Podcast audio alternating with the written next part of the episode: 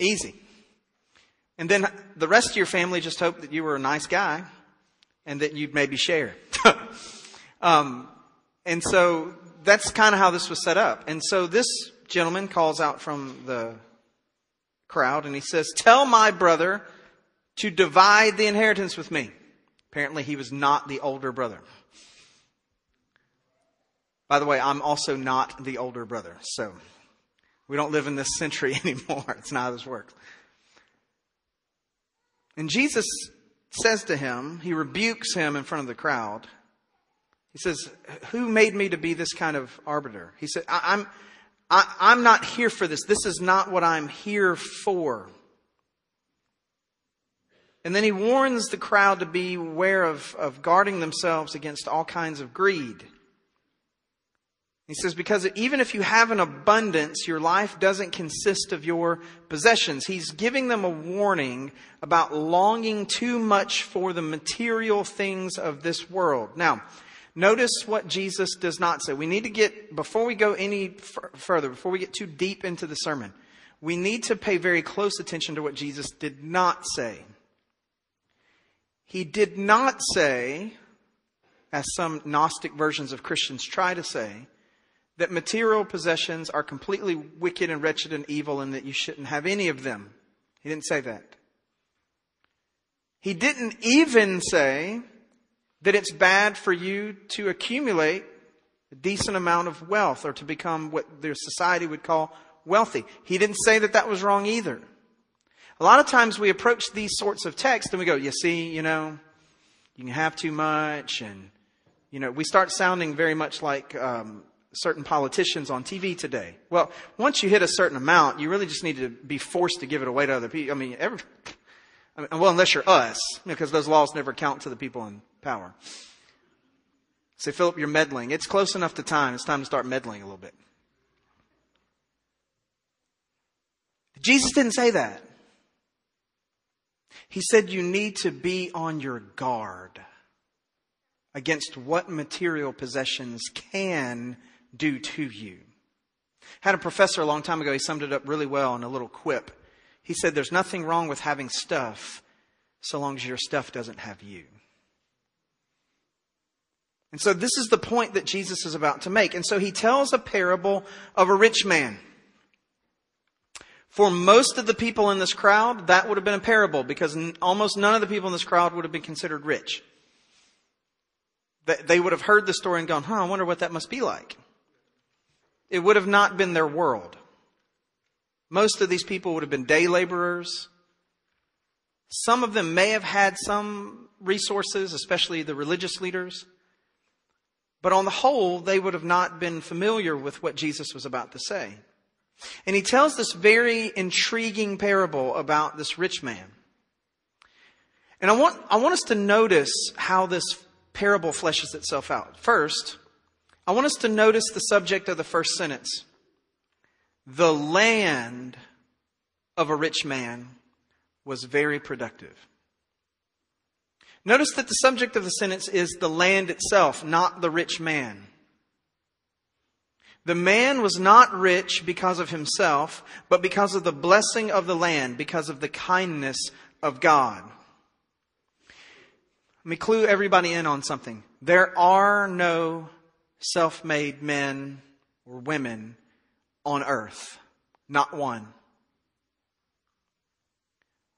Oh, how dare you! How dare you? You don't know what I had to go through and the things that I had to do and the efforts that I had to put in and the long hours and the sacrifices and the this and that and the other. If you're one of those self-made people here today and you're offended by that statement, let's strip it all the way back to its, to its bare essentials. Whatever it is that you did to do well for yourself was built off of the resource supply given to this world by God. And had that resource supply not have done what it needed to do for you, you never would have accomplished anything. It's that classic story where the atheist has this vision and he meets God and the atheist is like, look, you know, I don't believe in you. And he's like, I understand that. And he said, he said, but I'll tell you what, let, us see who really is the greatest. You and your lack of belief, or me as God. And, and the atheist says, okay, well, what are we going to do to show that? And he says, I'll tell you what, let's have a, a a person making contest. Atheist says, great, I'm a geneticist and how this works. That's awesome. God said, we're going to do it the old way though. We're going to start with dirt. Cool, that's great. And so the atheist goes to scoop up the dirt and God said, whoa, whoa, whoa, whoa, hold up. You got to get your own dirt. Everything you have, everything that you've done, every, every, the very breath in your lungs that lets your brain work properly by keeping you alive, by keeping oxygen in and blood flowing and the ideas that flow from that. This is from the hand of God. And so notice that when Jesus starts the story about the prosperity of the rich man, he doesn't start with the rich man's ingenuity. He doesn't start with the rich man's ideas. He doesn't start with, with the rich man's work ethic. He starts with the land that the rich man was working. The land of a certain rich man was prosperous. It did well. But then notice the shift that the rich man makes immediately in the parable. The, the, the rich man in the second verse, verse 17 of this parable, begins to sing a worship song to himself. Look at what he says. And he, the rich man, began reasoning to himself, saying, what shall I do? I want you to follow all the eyes in this. He began reasoning to himself. What shall I do since I have no place to store my crops? Then he said, this is what I will do. I will tear down my barns and build larger ones, and there I will store all my grain and all my goods, and I will say to my soul, soul, you have many good things laid up for many years to come. Take your ease, eat, drink, and be merry. This is one of the most self-centered, self-oriented things you will ever read. Me, me, me, my, my, my. What will I do with my crops, my barn, my grain, my goods, my soul, my ease, my food, my drink, my merriment? And at the end of this, God calls him a fool. But God said to him, you fool.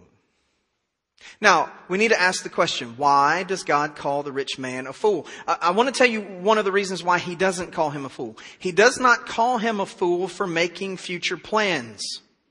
There are other places in the scripture, particularly in the Proverbs, that speaks of this as a wise thing to do. I know it. Finance planners, sometimes when they hear preachers are going to preach from this text, get a little nervous sometimes. What's he going to say? That nobody should come and put money in a retirement plan. This is not what Jesus is saying. This is not why God is calling this man a fool. He's not calling this man a fool because he made some plans. That's not the foolish thing that this man did. Why else is he not calling him a fool? He's not calling him a fool because he had wealth or great possessions. Consider Abraham and Solomon. They were considered blessed by God. Two of the wealthiest people to ever live on our planet.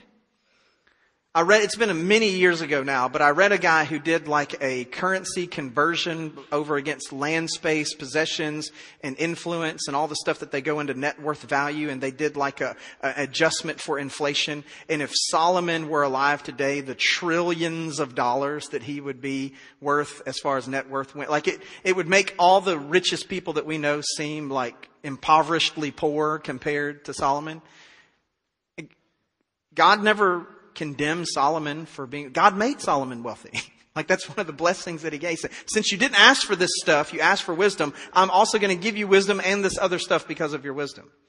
So he's not calling him a fool because he had advanced plans. He's not calling him a fool because he had an excessive amount of wealth. Why is God calling him a fool? This man in this parable is a fool because he believes that he has no need for God in his life because of his material possessions.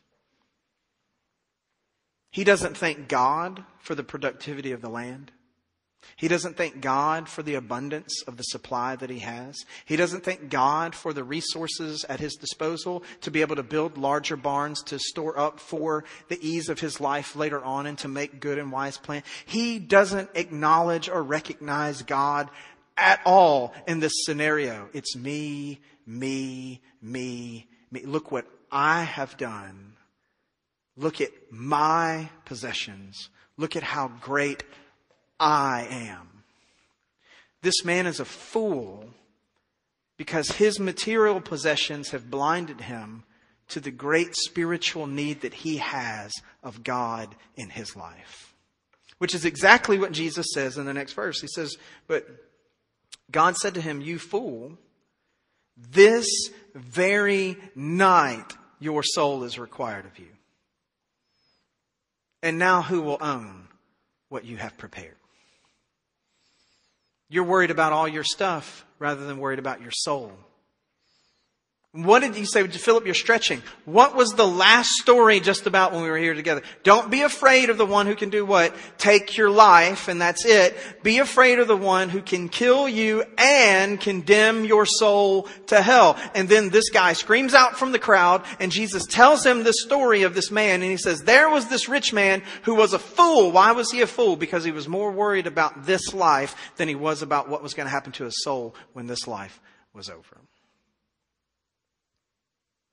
And friends, material possessions can very much get in the way of seeing our need for God.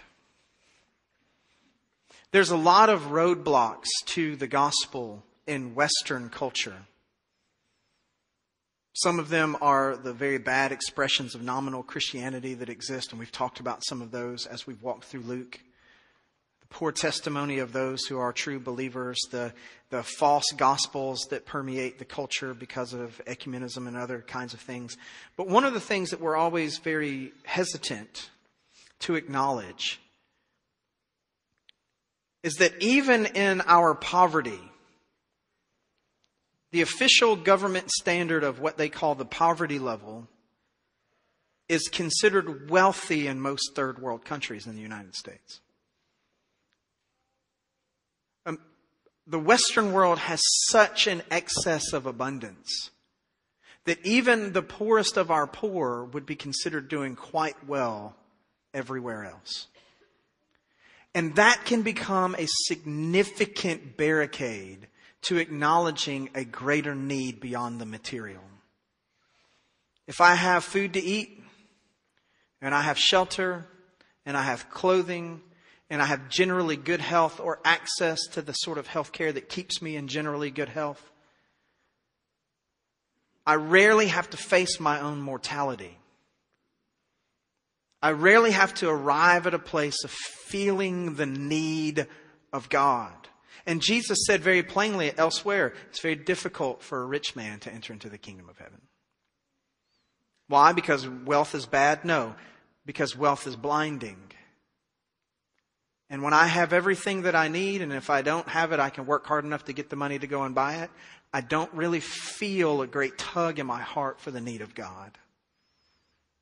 And I have to confess that there have been plenty of times in my own life where I've allowed sections of a day to go by, and my praise song has been a praise song of self, much like the parable of this rich man. Hey, look what I'm doing. Look what I've done. Look what I have. Look at this thing. Look at me. Look at my. Look at and no thanking of God, no acknowledgement of Him, no recognition of my need of Him, because, you know, I'm, I'm actually doing pretty good on my own.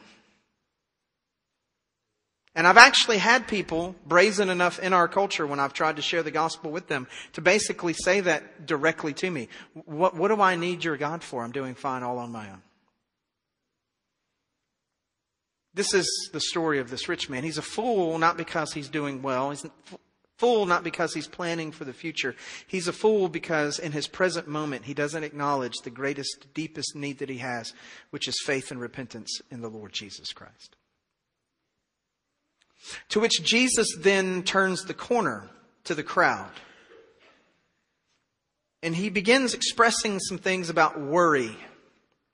And he tells them to not worry about their life.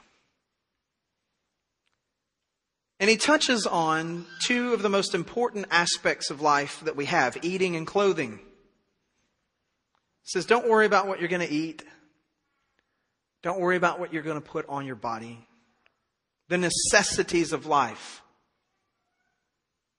The necessities of life. If you don't have food and you don't have covering against the elements, you're going to be in trouble really quickly really quickly. I was watching a, a couple years ago a survivalist show. And they were talking about, you know, what would you do if you got, if you were out in the wild, you got separated from the group you were with, and you suddenly realized that you needed to be able to try to stay alive long enough for people to come and find you. And they were kind of walking through what, what are the first steps that you should do? And the guy that was the survivalist, he said, you need to do things and you need to do them in this order. Number one, you need to find a source of fresh water. Said you can live many weeks without food, you can only go a few days without water. You need to find a fresh source of water. Do that first. Find a place where you think you can drink the water without getting too sick. Step one. Okay. So find your fresh source of water. Said step two, build a shelter. So because if it starts raining or if it starts to get cold or if the sun starts beating out and it gets really hot, you're going to need a way to protect yourself from the elements. So get a source of shelter. And then step three, try to find something you can eat. Top three things you need to stay alive. Water, food, and shelter. Clothing is a version of shelter. It keeps the elements off of us. Come this next Tuesday when the Siberian cold front thing moves through that they're saying is supposed to be coming to Texas, creating unseasonably record-based lows, you'll want to make sure that you found something to wear other than your flip-flops. Just saying. This is a, this is a good warning to people in East Texas. Because we have a strong tendency, I've already done it once when it hit near freezing. We find the fleece, but we don't find the pants and the shoes. So we're rocking the shorts and the flip-flops with this fleece. Come on. I know everybody's going, yeah. And you're, and you're standing there going, I'm not cold. Yeah, right. Okay. So, shelter, clothing, it's important. These are necessities. Jesus is not minimizing something that is significant. He is informing them, listen, I need you not to worry about your life. And they go, okay, that's cool. I won't worry about my life. All right food and clothing. Hold up, Jesus. That's kind of a big deal. Like, I'll die if I don't have these things. Like, what? And then Jesus continues. He says, Your life, verse 23, for life is more than food. The body is more than clothing. Jesus is pointing to a greater spiritual reality. Friends, you have to eat to live. You have to cover yourself to stay alive. But your life is about more than this physical life. And so many of us spend so much time chasing after those things that are deemed the necessities of physical life that we spend the re- most majority of our life in neglect of the greater discipline of cultivating a healthy spiritual life. Because every day that I pursue clothing and every day that I pursue food and every day that I pursue water and shelter, I live a vibrant life and I feel as if I'm doing well. I feel as if I'm succeeding. I feel if I'm accomplishing something great. And my spiritual life is an invisible life. And I don't see the immediate benefits of feeding that life. And so I see the immediate benefits of taking care of myself physically. I don't see the immediate benefits of taking care of myself spiritually. And so my spiritual life becomes neglected. I don't give one care for it. Yet I overwhelm myself with consuming concern for my physical life. And Jesus says, your life is more than food and clothing. There's a whole lot more going on here than that. And friends, we're apt to forget it. And then he uses examples from nature. He talks about the ravens. They don't reap, they don't stow, they don't have storerooms, they don't have a barn, yet God feeds them, and you are more valuable than the birds are. And then he asked a very profound question. What benefit does worry really give to us? And which of you, by worrying, can add a single hour to his lifespan?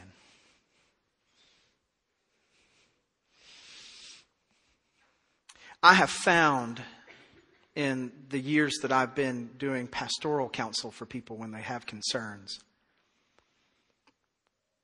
one, maybe two out of every 10 times somebody says, Hey, I'm, I'm really going through something heavy and I need some help. One or two of those is usually legit to the issue that they're worried about. One or two. The other eight or nine, they're worried about something that may or may not, and more likely not than may, is ever actually going to happen. They've become consumed with the what if, and their whole life has become distracted from functioning properly, trusting the Lord, and engaging life as it actually is because, but what if? And Jesus asked a very profound question. How many of you can add one hour to the length of your life by worrying about any of this stuff? How many of you can do this? By the way, I'm going to give this answer away on the pop quiz. None of you can. I know somebody in the back's going, well, yeah, maybe. I mean, you know, no, none of you can. You cannot. That is the work of God. God has marked out our days. Can worrying extend your life? No. Can worrying solve your problem? Not usually. Not usually. Consider his care over nature. Notice he then uses the plant life and speaks of the lilies. He said, Consider the lilies, how they grow. Neither do they toil nor do they spin. But I tell you, even Solomon in all of his glory didn't clothe himself like one of these.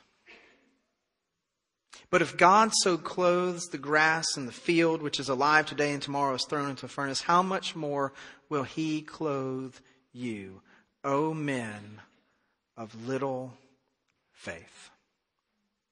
And then Jesus in these next statements that we're very familiar with about seeking the kingdom and, and, and, and, and pursuing God's righteousness and these other things being added to us, he, he is essentially asking a question. Why do we worry about material things of this life to the neglect of the spiritual? Why do we do that? Why do we do that? And he encourages us to seek first the kingdom of God. Do not seek what you will eat. Do not seek what you drink. Do not keep worrying. For all of these things, the nations of the world, he's talking about pagans who don't have a true and right relationship with God, they eagerly seek these things. But your Father knows that you need these things. Listen, God knows you need something to eat. He's not unaware about this. He knows that you need clothes to wear. He's not unaware about this. He knows that you need shelter and he knows that you need clean water. God is aware of these things. It's not catching God off guard, nor is he surprised about your need of basic things to, for your physical body to live. He's aware of this. He's aware of this. And we really, and I'm about as guilty as anybody else is on this, but we have really got to drop out of our Western vocabulary the standing in front of our pantries at our house or the standing in front of our doorways of our closets at our homes going, I don't have a thing to eat. I don't have a thing to wear when we've got a month's worth of supply of both sitting there that we haven't touched in ages. The expiration dates go out on food more often than we eat it in our Western homes. We really need to drop this ridiculous lingo from our speech patterns that we don't have a thing to eat or a thing to wear. God knows we need this stuff, and overwhelmingly for most of us, He has provided it. And yet we keep worrying about it. I mean, not to be weird, I could not go to the grocery store for a month and not run out of food before all of my stuff's gone from the canned goods that we have and the stuff in the freezer and all that kind of thing. I could, I could wear clothes, different clothes, every, might not be fitting to the social circumstance, but I could actually wear different clothes every day for a month before I'd have to wash them, before I even thought about running out of things to put on. We don't need to talk about these sorts of God. Well, what am I going to? No, God knows and He's provided abundantly for most all of us. What should we do then? If we're going to worry about something, what should we worry about? Verse 31. But seek His kingdom. Friends, that's the invisible spiritual realm. The invisible spiritual realm. The rule and reign of God over our lives through the gospel message of Jesus Christ. Friends, seek that. In the other gospels, he says, seek that first.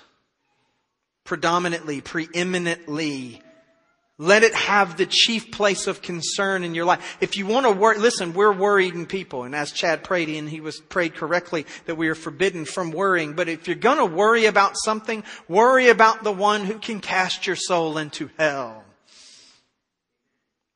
If you're going to fret and be concerned and exercise a lot of emotional capital and energy into something, concern yourself first with His kingdom is what Jesus is saying. Seek that first.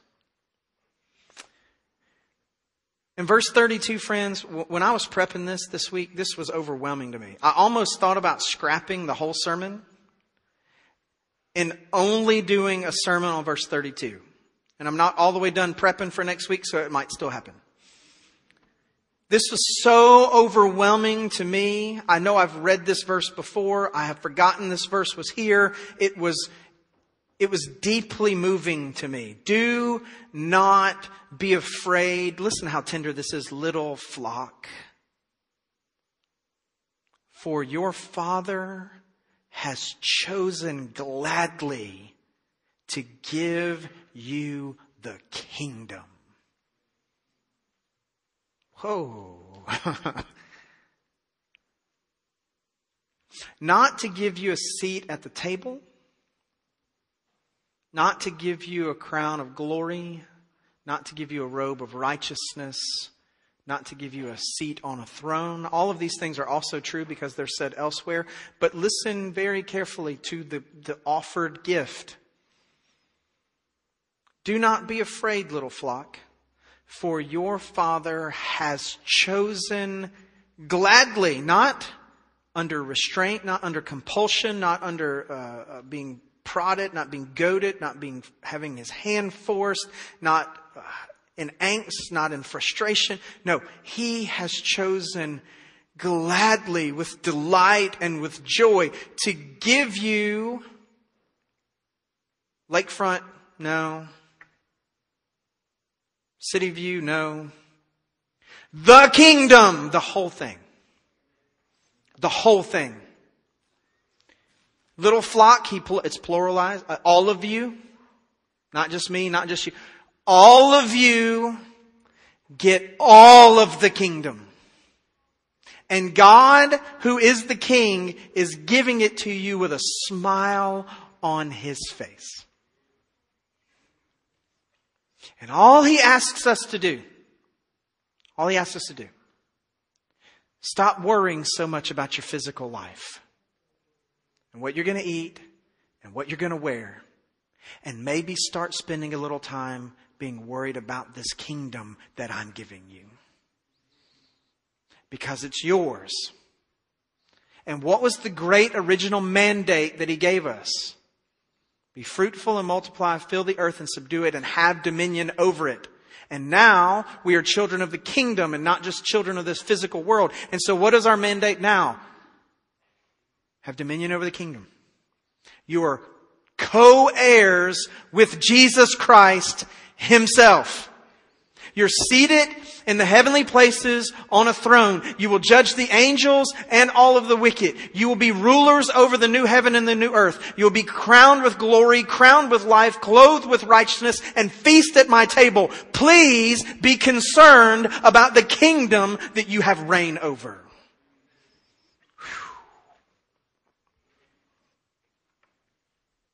To which he follows up. Sell your possessions, give it to charity, make money belts which don't wear out, an unfailing treasure in heaven, where no thief comes near nor moth destroys.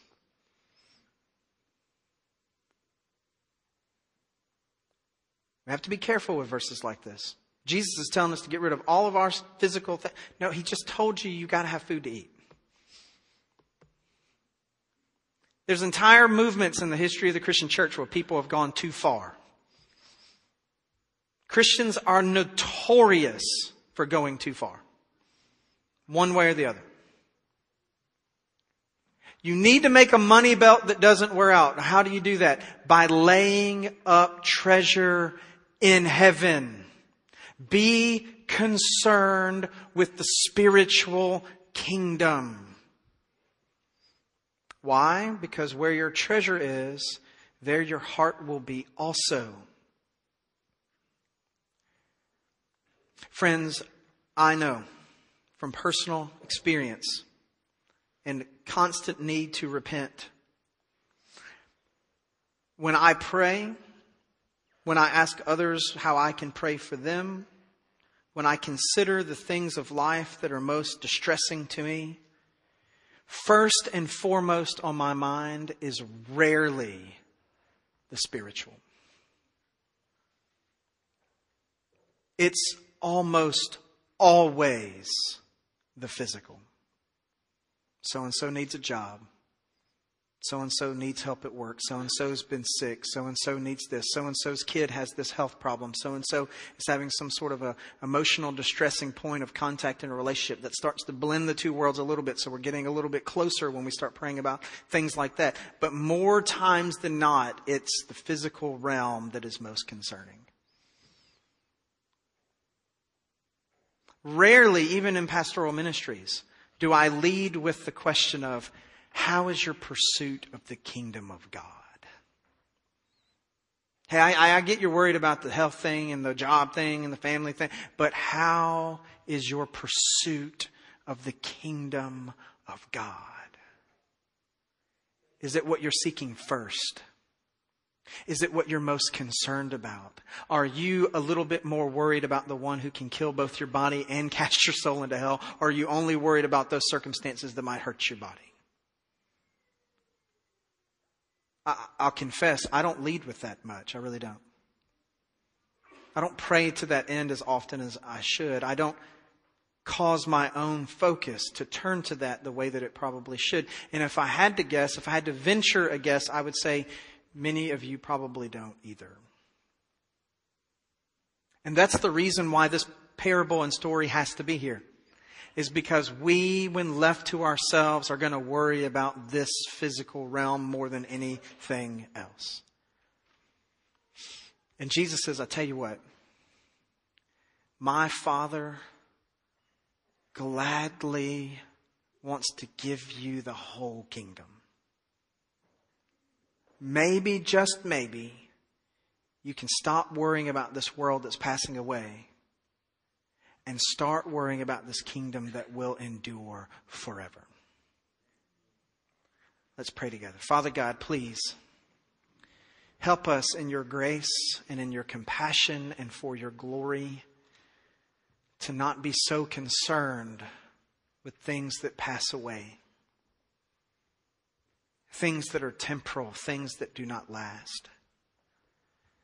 And rather, Father, help us to gain an eternal perspective. You have gladly given us the kingdom. You call for us as your children, as stewards of that kingdom, to seek it first to let it be the preeminent focus of our lives. Father, forgive us when we don't. Aid us by your grace to be people who are heavenly focused who are concerned with the eternal, who are concerned with the spiritual, who are concerned with the ways the gospel makes itself manifest in our lives. And we ask for these things in Jesus' name. Amen. We're about to have a time of response together. There will be people at the front and the back that you can pray with, ask questions of. Otherwise, you can stand and just join us as we sing a song of response together.